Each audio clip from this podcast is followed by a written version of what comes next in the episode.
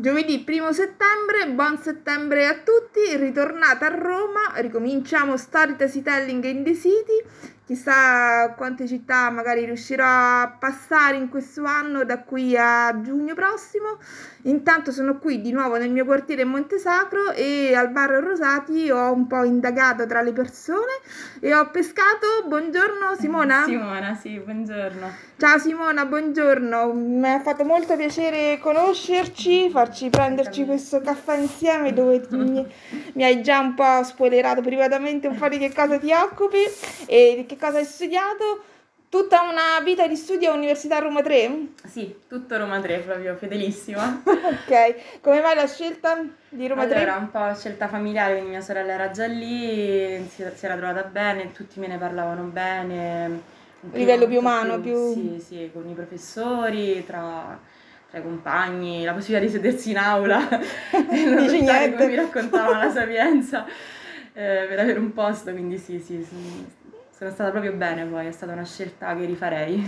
Perché hai fatto una delle facoltà, mi dicevi, comunque più seguite in assoluto che lettere? Sì, lettere e filosofia, e ho fatto storia, quindi il corso di laurea in scienze storiche. Passione che ti veniva, che l'avevi Eh, scoperta al? Allora, eh, no, diciamo già dai nove anni secondo me, quando Ah. ho visitato Pompei con i miei genitori, con la mia famiglia, e già lì mi si è aperto un po' un mondo, mi si è allargato il cuore. rimasta folgorata? Sì, e poi piano piano secondo me è rimasto dentro di me quel semino e piano piano con il liceo sì è diventato un po' più chiara la passione.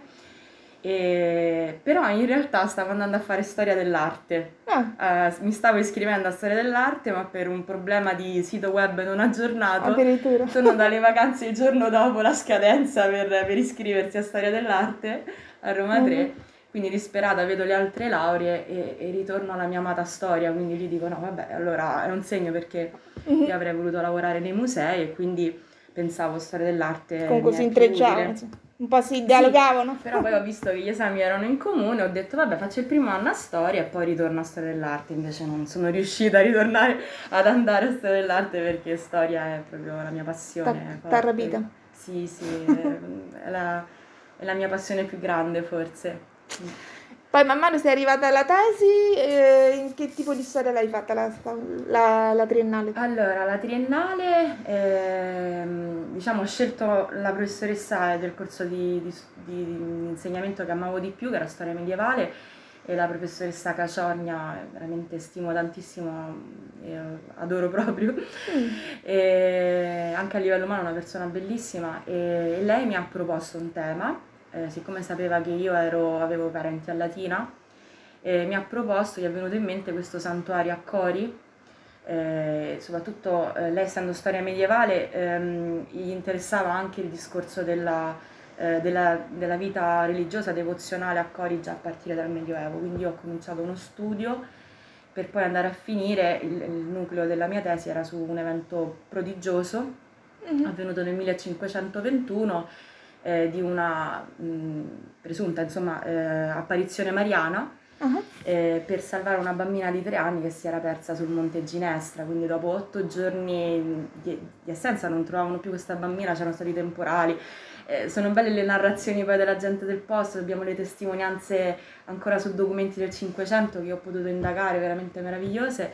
Quindi imma- immagina questa, questa popolazione che cerca per tre giorni nei pozzi, nei dirupi, dove poteva essere andata a finire questa bambina che si chiamava Oliva e, e alla fine mm, perdono le speranze con i temporali, ma dopo otto giorni dalla scomparsa la ritrovano tutta tranquilla dietro un cespuglio e quando gli chiedono come avesse fatto a, a mangiare, insomma, e eh, racconta di una, di una zia, di- quindi come una, una signora cara che le aveva voluto bene, che le aveva dato da mangiare, da bere il latte attra- con il suo pollice. ah, però. E, e facendo un po', mh, forse evidentemente gli è venuta un po' un'intuizione mh, per la devozione appunto della popolazione, mh, che potesse essere la Madonna stessa che era apparsa per salvare questa bambina, perché comunque era impossibile che fosse sopravvissuta per otto giorni, una bambina di tre anni, eh, Certo. senza altre spiegazioni, quindi proprio per la narrazione della bambina hanno, hanno pensato potesse essere un, un evento miracoloso. E da lì hanno costruito un santuario? Quindi hanno costruito il santuario dedicato alla Madonna del Soccorso proprio nel luogo del ritrovamento della bambina, quindi è proprio sulle pendici del monte che è sopra Cori e quindi è stato molto bello fare questo studio anche sui documenti d'archivio perché il santuario ha tanti documenti d'archivio dal 500 fino all'era eh, più attuale, quindi è stato per me molto bello proprio lo studio che ho fatto. E hai fatto anche uno studio di contesto della religiosità medievale, sì, dei santuari? medievale, della quindi vita parrocchiale, delle parrocchie della cittadina di Cori. Cori è una città antichissima, di fondazione antica, quindi ha i templi romani, è molto mm. bella. È stata importante anche nel periodo dei comuni, quindi come comune. E ha una storia molto, molto bella e è stato bello sì, eh, diciamo indagare soprattutto l'aspetto religioso della vita sociale perché diciamo la mia passione nella storia è soprattutto per la storia sociale. Mm. È proprio il campo che amo di più mm-hmm. e quindi è stato bello. La, le storie della storia. Sì, un po' diciamo. Sì, perché la storia è fatta storie. di storie, non è una. Mm-hmm. Sì, assolutamente, perché siamo tanti e quindi storia è storia, è vero, hai ragione. E quindi il titolo te lo ricordi così a caldo o a freddo? Allora, l'ho, ri- l'ho, ricordato di recente, religiosità a cori, o qualcosa del genere, uh-huh. il santuario della Madonna del Soccorso. Okay. Era proprio così. Perché i santuari erano un po' un centro anche di economia al Medioevo, un centro sì, di sviluppo territoriale. Ma anche in età moderna, sì, assolutamente.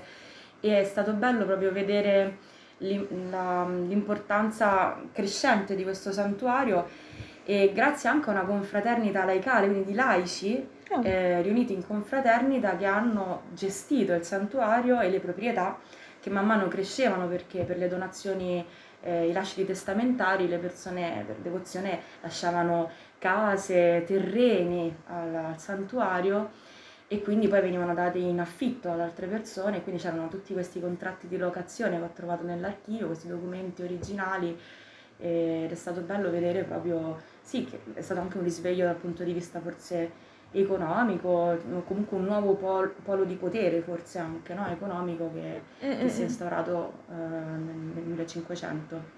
Quindi le confraternite nascevano come scopo aggregativo intorno sì, a... Sì, allora con diversi scopi eh, di solito c'era sempre comunque un po' un aspetto di, diciamo, di assistenza, di beneficenza eh, e quindi anche lì a Cori la confraternita si occupava anche di dare le doti alle zitelle povere, alle ragazze mm. povere che non potevano sposarsi per mancanza di dote. Quindi diciamo, ma proprio in, in tutta Europa, in Italia, le confraternite laicali molto spesso avevano soprattutto un ruolo di assistenza sociale e poi ovviamente facevano anche altro, in questo caso era anche una gestione proprio amministrativa. Quelle che ora sarebbero le Ollus, un po' sì, le associazioni. Infatti sì, secondo me è quello che, che succede adesso uh, lì. E, e, anche lì a volte c'erano, erano pagate, cioè non, non era tutto a titolo gratuito perché anche certo. lì potevi, potevi, potevi essere insomma pagato per il lavoro che facevi nella confraternita, quindi, mm-hmm. quindi sì, molto, molto simile. Mm-hmm. molto interessante. E tu dovevi fare avanti e indietro per andare a trovare sì. questi documenti? Sì, avanti e indietro però tra Latina Cori, con il ah. Cotral, perché ah. avendo i miei nonni, sono stata mia nonna... Eh, per quando facevo le ricerche ero appoggiata lì da nonna e ogni giorno andavo, andavo con il Cotral per questa la campagna pontina e arrivavo fino a Cori e, per studiare, poi ho cercato di, di studiare eh, accorpando giorni, sì, compattando certo. per, eh, per, fare tutto insomma in pochi viaggi. Mm-hmm. E, però è stato veramente molto bello, un periodo che ricordo molto... Che anno era? 2006. Oddio, 2006? 2006, sì. 2006, sì. Senti, con una triennale in lettere, in storia, ovviamente non si va molto lontano, quindi hai subito no. deciso di continuare anche per la magistrale? Invece no? sì, appunto, nonostante non si andasse lontano, la mia passione era così grande, ho continuato. E, ehm, perché poi comunque gli sbocchi lavorativi non ci sono, ma allo stesso tempo ti, li, ti, ti danno speranza perché ti dicono giornalismo, insegnamento, campo culturale, settore culturale, quindi alla fine sì, sono rimasta, ho continuato a sperare. Mm-hmm. Tu avevi un'idea comunque chiara mm, di no. che cosa volevi fare? Okay. Oddio, sì, nel senso, il settore museale sì, era quello mm. che era il mio canto della sirena, Quindi, per cui volevo fare storia dell'arte. E, ehm, però mm, uno non Una sa mai precisa. se poi, eh, sì, poi riuscirà a fare proprio quello, poi mm-hmm. ero aperto anche a altre possibilità. Eh, quindi ho continuato lì a Roma 3 la, la laurea magistrale in storia e solo in storia contemporanea. Ah. quindi ho continuato e, e la tesi eh, l'ho fatta quindi nel periodo, diciamo, te- età moderna, storia contemporanea, età, età contemporanea. 7-800? Sì, 700-800 a cavallo, quindi con l'età contemporanea. Su che cosa? E, e lì è, è stato un passaggio difficile. E mi veniva da ridere quando hai detto stesi dalle tesi, uh-huh. il nome del podcast, perché io sono stata veramente stesa dalla seconda ah, tesi. Che è successo? Mamma mia, eh, non è andata bene, diciamo. Oh. La mia ricerca, la mia tesi speri- sperimentale, quindi di ricerca, alla fine è diventata una tesi compilativa e quindi sono stata molto penalizzata nel voto. Um. È stato mh, per varie convergenze anche nel mio periodo familiare, familiare mm-hmm. privato, insomma, mm-hmm. di salute e mm-hmm. quindi non è andata molto bene, ma io comunque mi ero scelta un tema che era veramente complesso perché mm, il professore mi ha, mi ha dato possibilità di scelta, mm, mi ha fatto leggere determinati libri, io sono rimasta colpita dal carnevale romano, mm. dall'aspetto di festa della, della, della, vita sociale insomma, di Roma del 700-800 un po' legandomi anche al tesi della triennale, della triennale, forse non so perché anche lì avevo studiato un po' la festa che si faceva ah, certo. a Cori per la, il ricordo dell'apparizione della Madonna del Soccorso. Comunque mi affascino così tanto che lo dico al professore, voglio scegliere questo tema, ma lui ovviamente con molta umiltà anche probabilmente mi dice che però lui non ne sa niente, cioè nel senso non, è, non ha competenza in quel tema. Mm-hmm e, ma io voglio comunque andare avanti e fare quella, quella, quella tesi di, di ricerca in quel, in quel, settore, ma ovviamente senza aiuto, grande aiuto da parte del mio professore perché non poteva.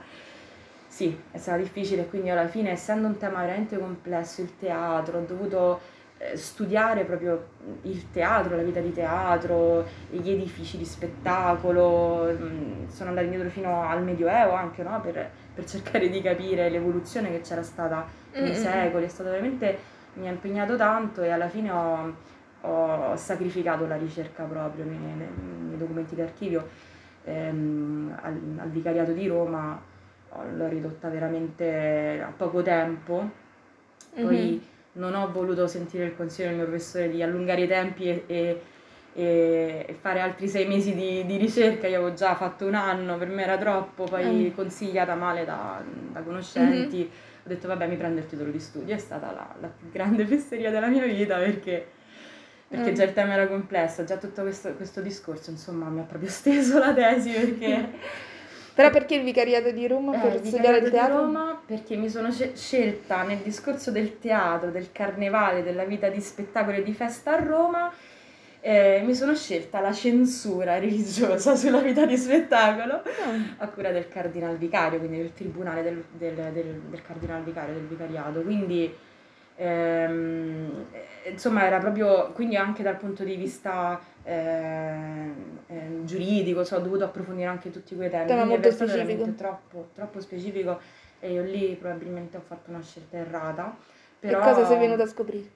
Però è affascinante, no? È, è fantastica la, la, censura religiosa del, del 700-800 perché cioè, uno non si rende conto di che cosa potesse voler dire, ma quando senti che il revisore, che poi a Roma era per, per conto del cardinale vicario per la censura religiosa, era uno che poverino doveva eh, studiarsi tutti i libretti di spettacolo de- delle varie opere che andavano in scena nei teatri, poi i canovacci del, delle opere di stra- del, mm. de- dello spettacolo di strada, i materiali che venivano utilizzati da burattinai e altri eh, teatranti di strada, perché comunque quando non c'era un libretto bisognava censurare almeno i materiali utilizzati, cioè bisognava comunque fare uh-huh. un controllo preventivo.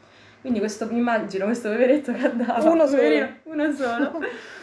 E doveva comunque avere delle capacità letterarie, doveva essere comunque anche lui un po' autore, perché lui doveva veramente correggere eh, le, i libretti eh, degli spettacoli teatrali sostituendo tutte le parole che non si potevano nominare, le divinità antiche non si potevano nominare, quindi se c'era Giove, Giove bisognava sostituirlo con qualcosa di più Però vago. senso. Ah. Sì, insomma, non bisognava nominare proprio i nomi degli dei antichi, eh, oppure circostanze che potevano dare un senso di ehm, come dire, di ateismo, eh, doveva essere tutto corrispondente alla fede religiosa cristiana del Papa. Quindi mi immagino anche tutti gli equivoci di parole. Sì, assolutamente, quindi tutto era censurato e lui doveva avere l'abilità di lasciare una, di essere fedele comunque al testo, cambiando le parole o le, le circostanze anche che potevano essere equivoche. E quindi succedeva che spesso eh, alla, quando andava in scena o il, il, pubblico se ne accorgeva perché tante volte i libretti ricircolavano, quindi comunque molti avevano mm. possibilità di conoscere la, il testo originale. Quindi c'erano fischi, c'erano, c'erano, le proteste del pubblico quando si sentiva che le parole venivano censurate. Oppure a volte erano gli attori stessi che si rifiutavano e, e mm, non, non, pronunciavano il testo uh, o aggiungevano cose che e in quel caso venivano sanzionati o con una multa pecuna- pecuniaria. Perché il revisore comunque girava per tutti gli spettacoli. Sì, perché l'altro aspetto della censura era il controllo. Mamma mia. Quindi in realtà erano tre fasi. La prima era la licenza, perché per poter aprire il teatro alla, alla stagione, la stagione teatrale nei teatri o anche il, eh, gli spettacoli di strada, i burattinai dovevano avere una licenza per poter fare uno spettacolo di strada in un luogo, dovevano dire dove lo facevano. Quindi comunque eh, dovevano ottenere prima una licenza e, e poi dovevano mandare il materiale che doveva essere censurato, revisionato quindi dal revisore ecclesiastico e poi c'era il, c'era il controllo dopo, quindi il revisore doveva andare a controllare se veramente le, le modifiche venivano fatte o se andava tutto a posto, insomma. Quindi, eh, e, e, quindi venivano sanzionati se, veniva, se si accorgeva che c'era, c'era stato un cambiamento, c'era una multa pecuniaria oppure eh, addirittura il carcere per alcuni giorni. Mm. E di solito, se ricordo bene, era l'impresario teatrale, quando si parlava di teatri, a dover insomma essere sì, mm. si doveva essere multato, insomma, doveva ah, pagare ah, lui ah. per anche le colpe degli attori. E... Tutto questo giro pazzesco di censura che mi ha detto mi ha fatto pensare che in tutto questo non c'era ovviamente internet, non c'era il telefono, non c'era niente, per sì. cui era tutto tramite carta, tramite sì, bolli, tramite, tramite viaggi incredibili sì, di questi fogli. Assolutamente sì, ed è per quello che abbiamo trovato tanto, cioè c'è materiale d'archivio, sì, soprattutto eh, lì all'archivio del vicariato le licenze, cioè c'è la raccolta di tutte le licenze. Mamma mia, questo è bellissimo. Ed è bello anche leggere nelle licenze le, le condizioni che, che, venivano imposte, in particolare i burattinai di strada, e tra cui il famoso Ghetanacci, io ho trovato le licenze date al famoso Ghetanaccio, che c'è stato eh, anche un, uno spettacolo teatrale con Gigi Proietti, no? Uh-huh.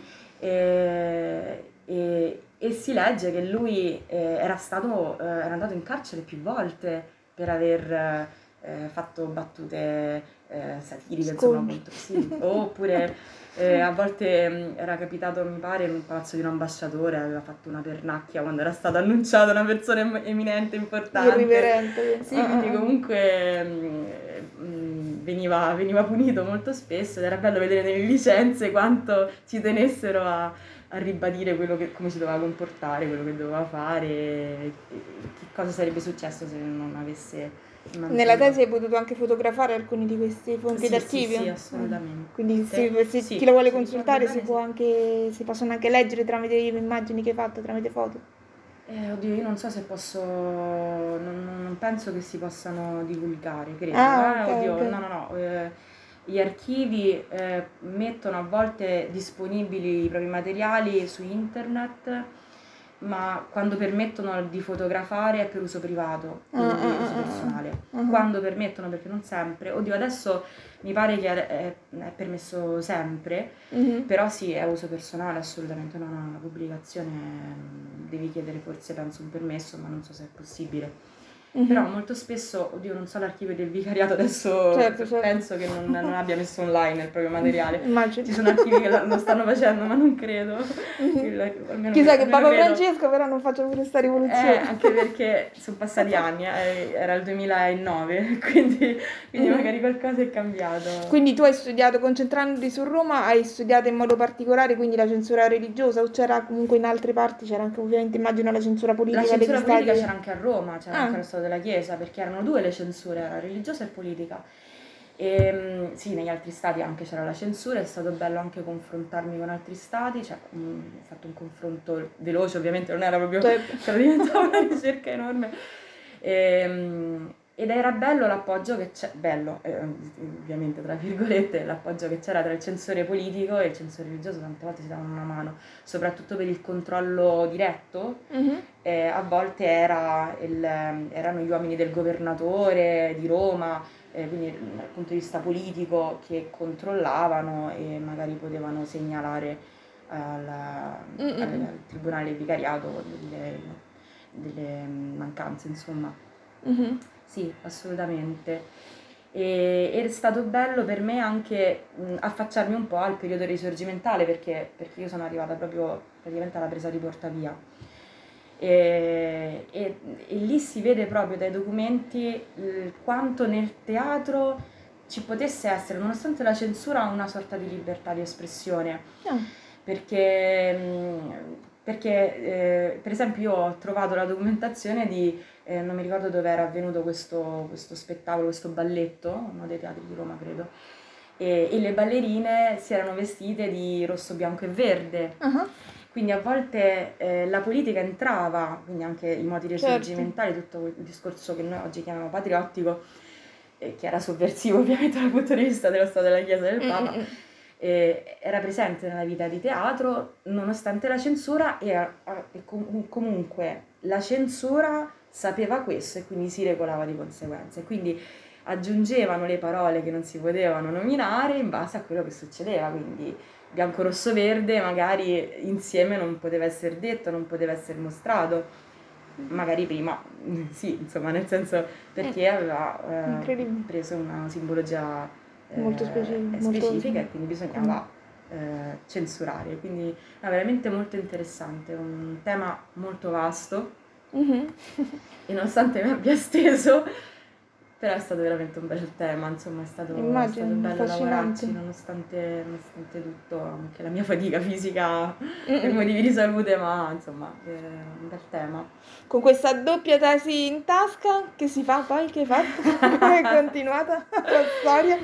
la tua storia personale? Diciamo che, allora, diciamo che il corso di laurea in storia mh, non, ti, non- non ti garantisce, come abbiamo detto prima, quindi ehm, diciamo che eh, sono Anche se in Italia dovrebbe essere il primo veramente titolo di studio. Però se vediamo anche quello che succede nella scuola che viene ridotto, insomma, Purtroppo mm, sì. purtroppo non è così. Ehm, quindi diciamo eh, sono stata fortunata perché due mesi dopo la discussione della magistrale ho iniziato il servizio civile, Ah, quindi sono stata presa, erano 18 posti su un centinaio di persone che erano, si erano, avevano tentato il colloquio e sono- ho iniziato questo servizio civile al Museo della Civiltà Romana, era è un anno di servizio civile per il Comune di Roma e quindi ehm, Vai, vai, E vai, vai, quindi- c'è una... Aspetta la sveglia dell'orologio. Ok.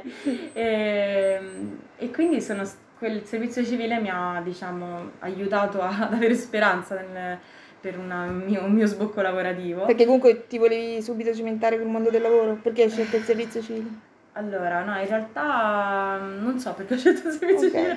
Mi pare un amico mi avesse detto guarda che è uscito questo concorso, se vuoi provare. E mi- lì mi sono, eh, di nuovo il canto della sirena, mm, si chiamava il- il- il- questo, questo anno di servizio civile presso i musei in comune di Roma, era Mercatili Italiano, il Museo della Civiltà Romana, il patrimonio e la memoria. E quindi, Era per te. Ti quindi io non so perché l'ho tentato, forse sì era il nome. Eh, il museo, perché comunque è sempre stato appunto quel sogno mm, iniziale.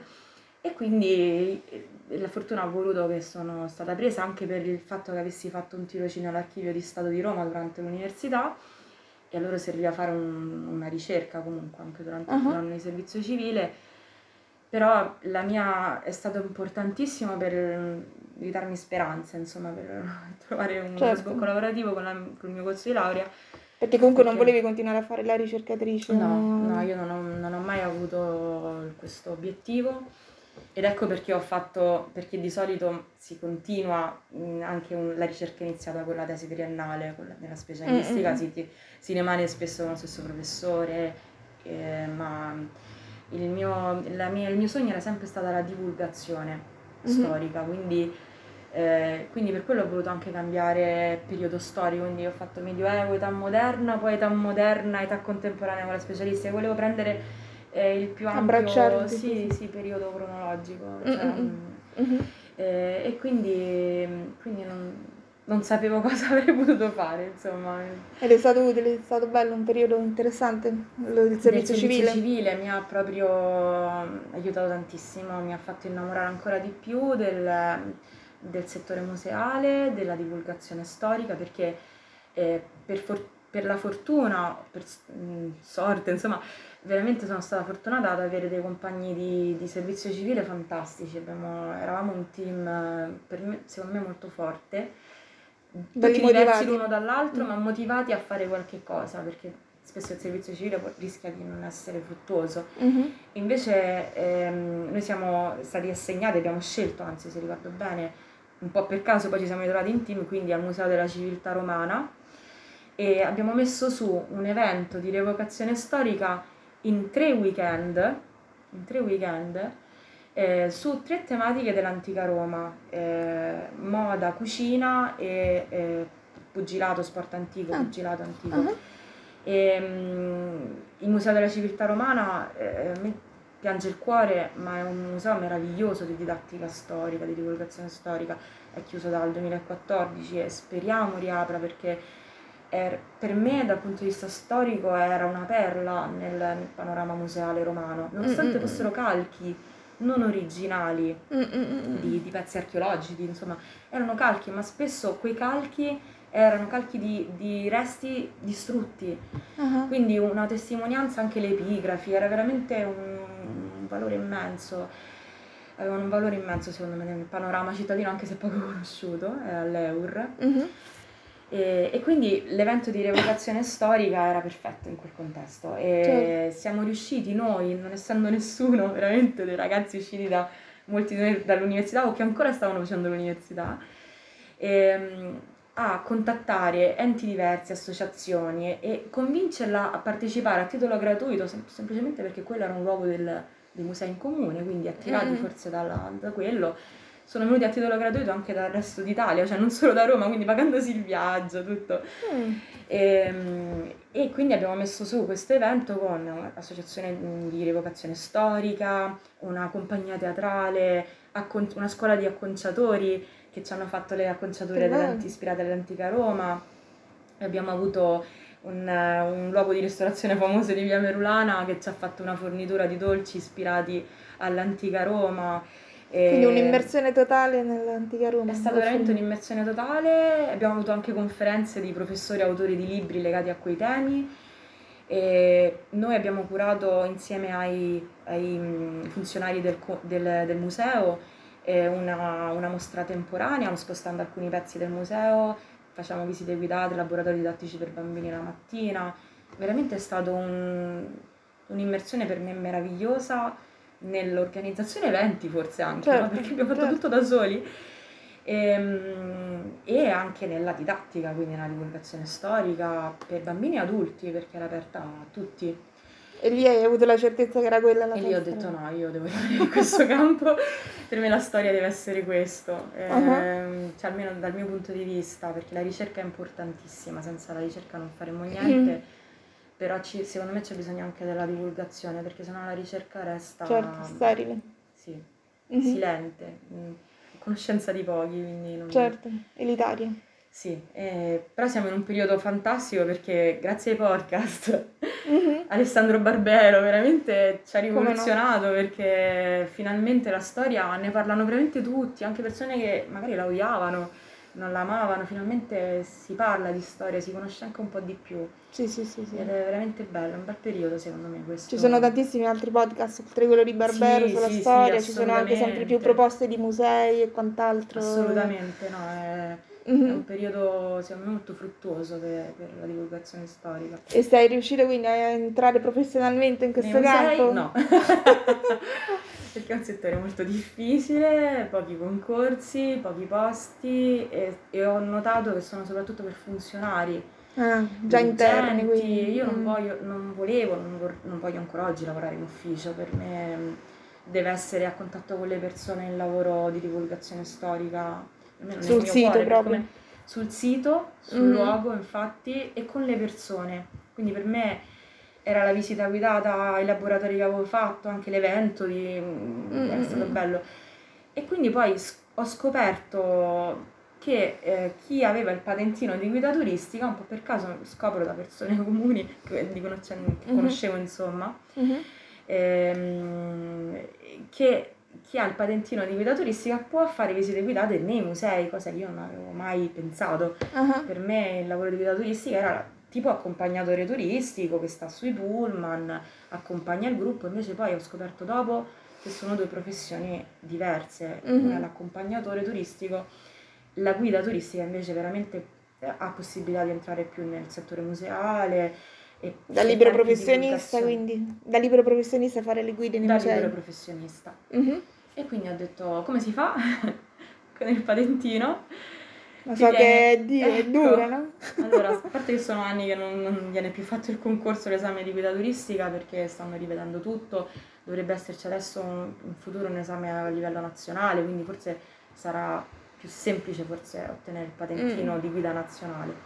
Per ora era in mano alle province quando l'ho fatto io, poi è passato alle regioni, comunque eh, tu dovevi sapere quindi tutto il patrimonio artistico, ehm, geografico, ambientale, della legislazione, del turismo, tutto quanto che riguardava Roma e la provincia di Roma, almeno per avere il patentino qui.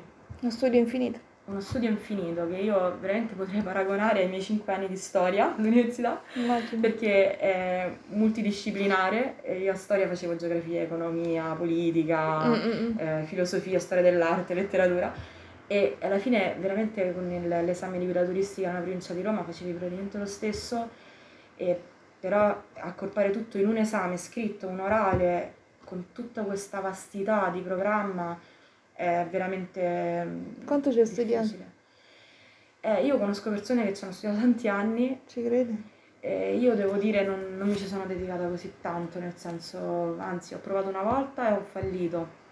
Mi ero preparato un anno, penso, forse, e non volevo più ritentare perché ho detto no, è impossibile, è un'impresa impossibile, cioè non faccio Mm-mm. altro. Intanto facevo con l'associazione culturale di mio marito eh, delle, delle cacce al tesoro per famiglie, perché io poi nel frattempo avevo fatto il master in didattica museale dopo il servizio civile, ho detto va bene, intanto mi continuo a formarmi, Mhm. Sempre a Roma 3. sempre Roma 3, Eh, scienze della formazione, perché per me Roma 3 è veramente nel cuore.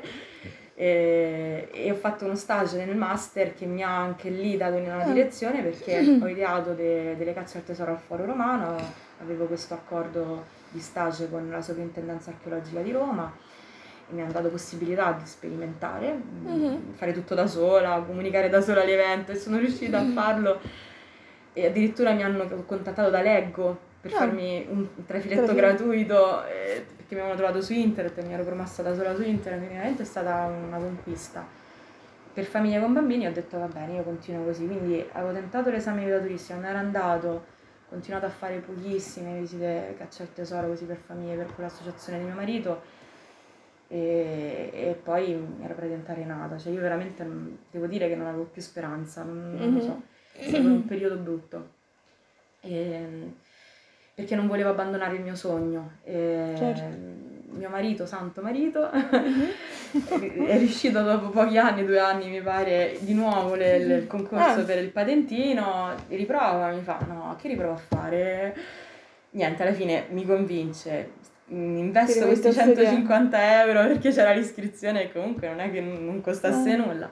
Mi dico, vabbè, ci- glieli regalo, va, li regalo ancora questi 150 euro. Invece passo alle- alla prova scritta perché sono facilitata secondo me da tante domande di storia, di proprio di datazione storica, c'era la scelta Ah, su- tutte risposte multiple. mus- risposta Ah. multipla e tante domande proprio secche, che periodo era questo, che periodo era Ah, questo, ah, con- ah, ah. e per una laurea- laureata in storia, diciamo, le, Certo. le coordinate quelle ce Era l'abbiamo per fattibile. fortuna. Mhm.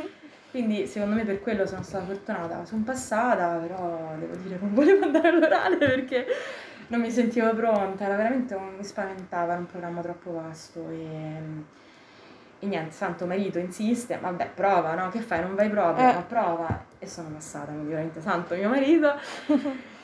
Ha preso questo patentino, non è stato facile ovviamente iniziare a lavorare subito perché comunque eh, è un patentino di guida turistica, quindi devi entrare nel mondo del turismo. Mhm. Io volevo entrare nel mondo de- dei musei, quindi c'è qualcosa che non va, no? E, e alla fine poi ho capito che dovevo per forza trovare delle agenzie con cui collaborare e lavorare in inglese. Era- ero abilitata in inglese, quindi rinuncio al mio sogno di fare attività per gli italiani come le volevo fare io, caccia al tesoro, cose sperimentali. eh.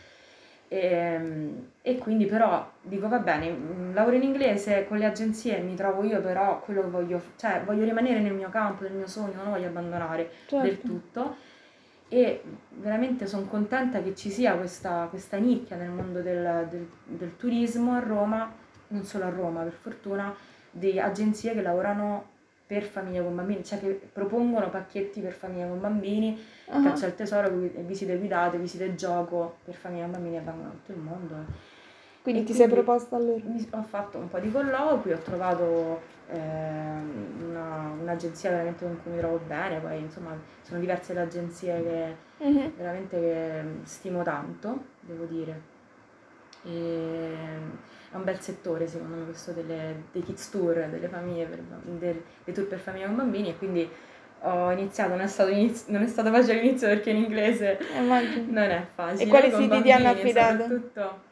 Ma non, no- allora, O non lo è- scegli tu il sito? No, allora è a chiamata, il lavoro di guida turistica, noi siamo partite IVA, liberi professionisti, collaboriamo quindi con agenzie, ma siamo a chiamata, quindi in realtà le agenzie eh, ci chiedono un calendario di disponibilità e poi ci coprono i turni in base alle loro Mm, poi mm, richieste che vengono dai clienti. E quindi oppure ci chiamano per last minute, per eh, eme- sostituzioni, insomma, quindi noi siamo a chiamata, noi siamo e quindi dipende cosa gli, gli arriva, insomma, da Certo. pacchetti che vengono acquistati dai clienti, di Mm, solito mm, su mm, internet. Mhm. E quindi diciamo i, i siti che faccio di più, che facciamo noi tutte guida a Roma di più, sono Colossei e Vaticani. Poi ci sono le piazze, i capitolini, insomma altri, altri luoghi, Castel Sant'Angelo, insomma non è che solo Mm, mm, quello, mm. però eh, sì, diciamo non sono tantissimi.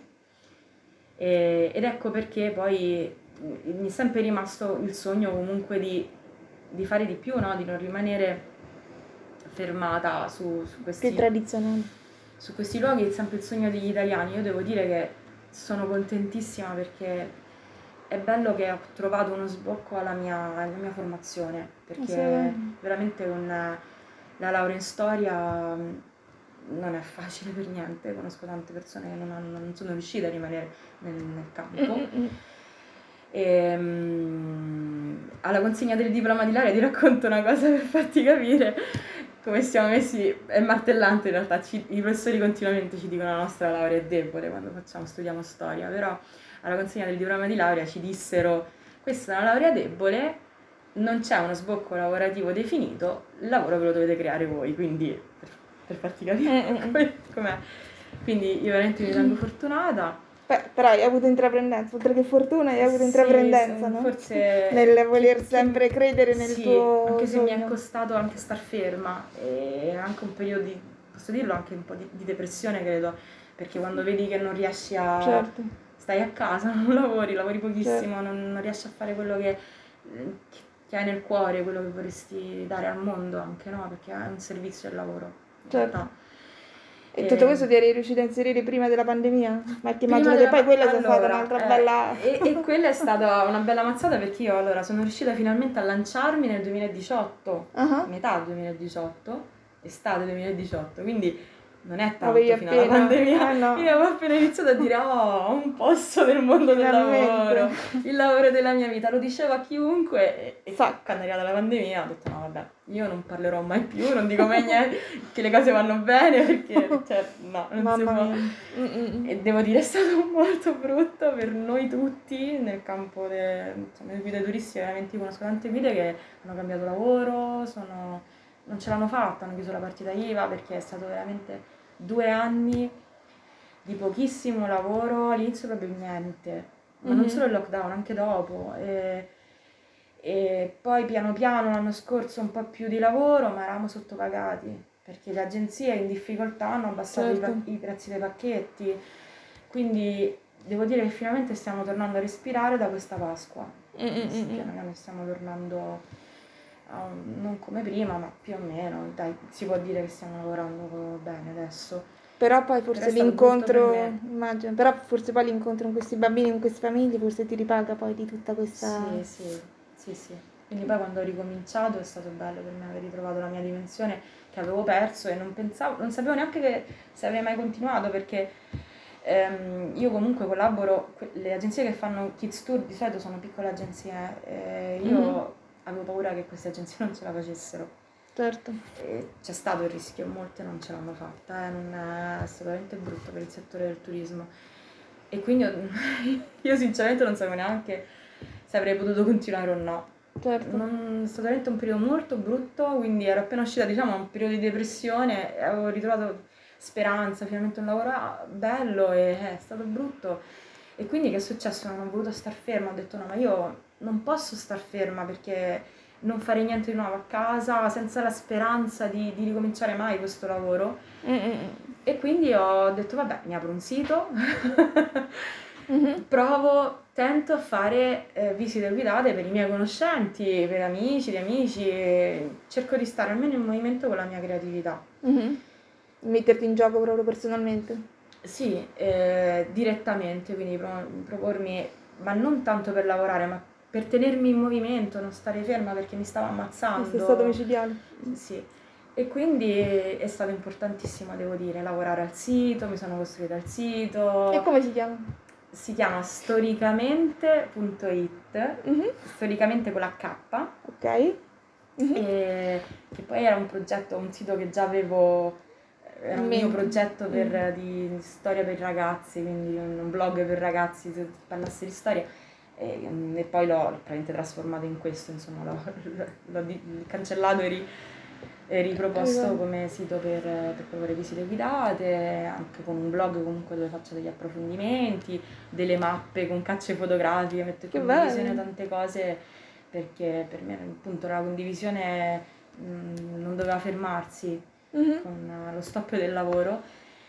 Mi ha aiutato tantissimo avere Immagino. questo sito, lavorare a questo sito e poi è stato bello perché inaspettatamente sono riuscita, cioè non ero riuscita molto prima con l'associazione di mio marito da sola così, in un periodo di così di crisi, sono riuscita a fare quella visita al mese e, e comunque continuare a, a sperimentare.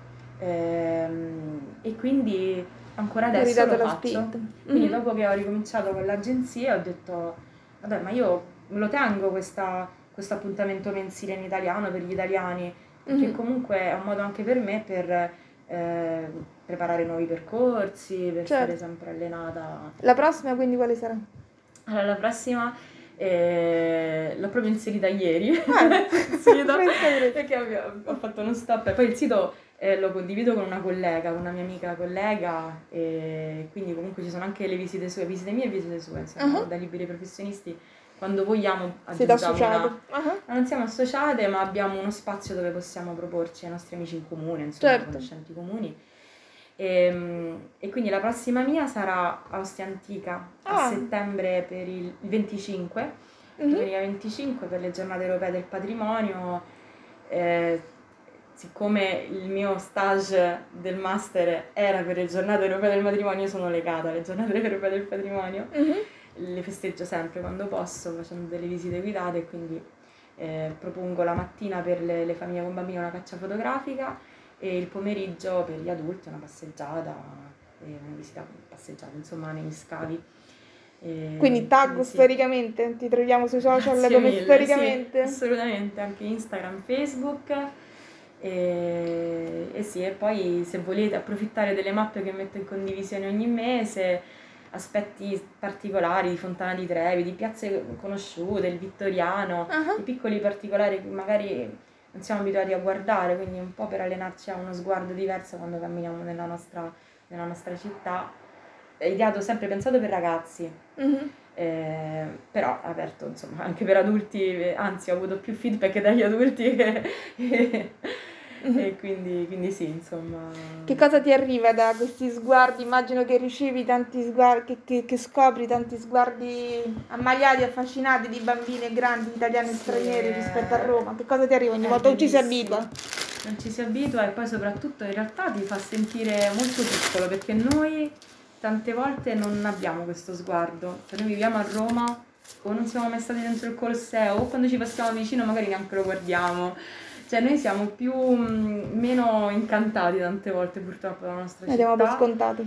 e, e quindi mi educa ogni volta a ricordarci, cioè a ricordare me e a pensare anche a tutti noi come comunità che in realtà forse dovremmo amarla un po' di più la nostra città perché, perché tante cose, tanta cura della città dipende anche da questo, Certo, sia da chi governa, amministra la città e chi- ma anche i singoli cittadini. Se noi non amiamo la nostra città non vediamo neanche eh, quello che si potrebbe fare di buono, non Mm-mm. solo il male che non va, ma anche il buono che si potrebbe fare, avere più cura eh, del, perché loro veramente venendo da America, eh, Inghilterra, tutta- tutto il mondo, mi aiutano sempre a capire quanto, quanto siamo fortunati. Cioè, una cosa tipica, sì, una cosa tipica che posso raccontare se c'è tutte le mie guide, che eh, quando noi raccontiamo tipo al Colosseo ci sono tante, tante strutture che sono ancora originali, hanno 2000 anni, insomma, ma tante altre che sono più recenti e quando noi diciamo questo è di 200 anni fa, di 300 anni fa, noi guide ci viene sempre da dire no, questo non è originale, ha Mhm. solo 200 anni, ha solo 200 anni e la cosa tipica è l'americano che ti dice, o l'australiano che ti dice, ma come? Per te 200 anni e 300 anni non, Non sono niente, per noi è tutta la nostra storia, tutti i nostri musei partono Certo. da quel periodo, cioè la maggior parte dei nostri musei, quindi i nostri resti anche, no? Ehm, E, quindi no, ti educa anche quello, a capire quanto, quanto abbiamo veramente e, e spero che tutti noi riusciamo da- a partire da me stessa, anche grazie al mio lavoro, a amarla sempre di più questa città perché merita tanto. eh. Noi abbiamo un'eredità bellissima che ci viene dai nostri antenati. e I dobbiamo bambini li trovi già affascinati dalla storia, incuriositi? Molte Qual volte sì, non sempre, eh, perché tante volte, vabbè, come capita a tutti i genitori, sanno che tante volte i figli magari o non vogliono fare quello che i genitori propongono, eh, soprattutto Sì. i bambini di adesso io li vedo molto presi da altro, insomma, poco interessati, mm, non sempre coinvolti da, da cose culturali. Però tante volte sì, insomma, anzi, sono molto preparati, eh, a- il sogno loro è vedere il Colosseo, insomma, eh, immaginare i gladiatori che combattono dentro, i leoni e tutti gli animali che venivano da tutto il mondo a combattere lì. Quindi, no, quindi sì, è uno sguardo bello, insomma, è bello vedere i bambini così affascinati dalla Mhm. nostra storia. Bello, Sì. bello, bello, bello. Mi- mm, credo che ci sia un po' uno scambio di cultura, di passaggio di cultura di tra cultura, di... sì, eh, assolutamente. E, e devo dire una cosa, io mh, non ho mai viaggiato tantissimo e non- tra i miei sogni nel cassetto non c'è mai stata l'America, gli Stati Uniti d'America. Da Mhm. quando ho cominciato a lavorare con gli americani statunitensi, io ho un desiderio pazzesco di andare nei loro luoghi, perché per me loro sono familiari adesso, amo di più la loro cultura, perché. Quindi sì, sicuramente c'è uno scambio culturale anche solo di, anche di, ci si sente più vicini, più, sì, più, più familiari l'un l'altro. Ti è venuta più curiosità nei loro confronti. Assolutamente, più amore proprio. Mhm. E quindi adesso uno dei miei sogni più grandi è andare negli Stati Uniti, veramente, a New York, Washington, insomma. e- Mhm. E Te lo sì. auguro, te lo auguro, te lo Grazie, auguro. grazie, grazie. Con tutto il cuore. Intanto ti, ti invito anche a viaggiare qui tra le persone, sono tutte persone che hanno già partecipato alle feste del bel sapere, gli eventi collettivi che ora in autunno riprenderanno. Pesca una persona a caso qualsiasi, vediamo se ti Allora, dice qualcosa comunque... E vediamo. ah. Aspetta. Ah, no, tutte eh, e dimmi due, tu. tutte e due, ti- ti- le hai pescate tutte e due perfette, perché Sara Pascolini, che tra l'altro è anche di questa Ah. zona, ha fatto proprio una tesi che secondo me, anzi, vi potete andare a prendere un caffè insieme da queste parti perché ha fatto una tesi architettura del comico nella commedia dell'arte. Bellissimo. Quindi potete parlare di teatro e di censura nella commedia dell'arte a fondo. Sicuramente. Invece Emilia Sonni Dolce ha fatto una tesi molto bella, il testo dimenticato, ha studiato un testo ellenistico eh, scoprendo quante attinenze c'ha ancora con, con la nostra cronaca attuale, con la nostra vita attuale, cui Bellissimo. hai pescato due storiche Bello, a caso. Sì, ma bellissimo. Emilia è a Ferrara, ma, Sa- ma- ma Sara abita, so che abita proprio da queste parti. Per cui ti consiglio di Bellissimo. prenderti anche un caffè con lei e, e ci salutiamo scambiandoci un augurio di buona vita, pescane uno qualsiasi, vediamo un po' che cosa ci capita. Vai vai, apri, apri, vediamo io ho pescato questo. Vediamo, Vediamo sono un po' po', strettini. Po'. Chi ti è capitato? La felicità è una merce favolosa, più se ne dà e più se ne ha. Beh, Mm. perfetto. Di Pascal, Oh, io adoro Pascal. Mi pare che sia un po' un, un passaggio che, che attui con le tue visite, che- Sì, anche perché poi li be- be- prendi le persone proprio in un loro momento di relax, di Sì, felicità, no? la cosa Quindi- più bella è proprio dedicarmi a loro nel momento di relax. A me piace poi lavorare per le famiglie con bambini perché io cerco di donare un momento felice a genitori e figli e di, di comunione tra loro anche, no? Perché tante volte noi siamo divisi anche nelle stesse case, per gli impegni e tante cose. E per me è bello riunirli, cioè io cerco anche di, sì, Certo. di dargli felicità in qualche modo, amore, cioè nel senso quindi... E ti torna, quindi è un circolo di felicità. Sì, assolutamente, è bellissimo, grazie. E io invece ho pescato, a proposito dell'antica Roma, che abitava anche lui da queste parti, anche se Roma era molto diversa, ma so che abitava da queste parti, dice, non è perché le cose sono difficili che non osiamo, è perché non osiamo che sono difficili. Seneca. Mi Bella. pare che ti sia abbastanza bene con tutta questa tenacia. Assolutamente, laurea in storia, assolutamente. Quindi anche la speranza a tutti quelli che ci ascoltano stanno studiando storia. Assolutamente, assolutamente sì. Spero di averti presto a una prossima festa del bel sapere perché Grazie. ci scambiamo appunto il piacere dello studio, anche la fatica dello studio, la voglia però di incuriosirci sempre a vicenda perché credo che ognuno di noi sia un po' appunto motore di crescita personale per l'altro e se Bello. tutte queste cose ce le teniamo dentro solamente le Certo. nostre teste non servono a niente né a noi né, né agli altri. Quindi ti ringrazio molto, mi ha fatto molto piacere conoscerti qui a questo bar e iniziare con te questa nuova annata in the city di story telling proprio con chi di Roma così, ne- non solo è un'esperta ma ne è così appassionata. Grazie Simona, buon Grazie settembre, te. buon lavoro Grazie anche a te. e buon giovedì a tutti.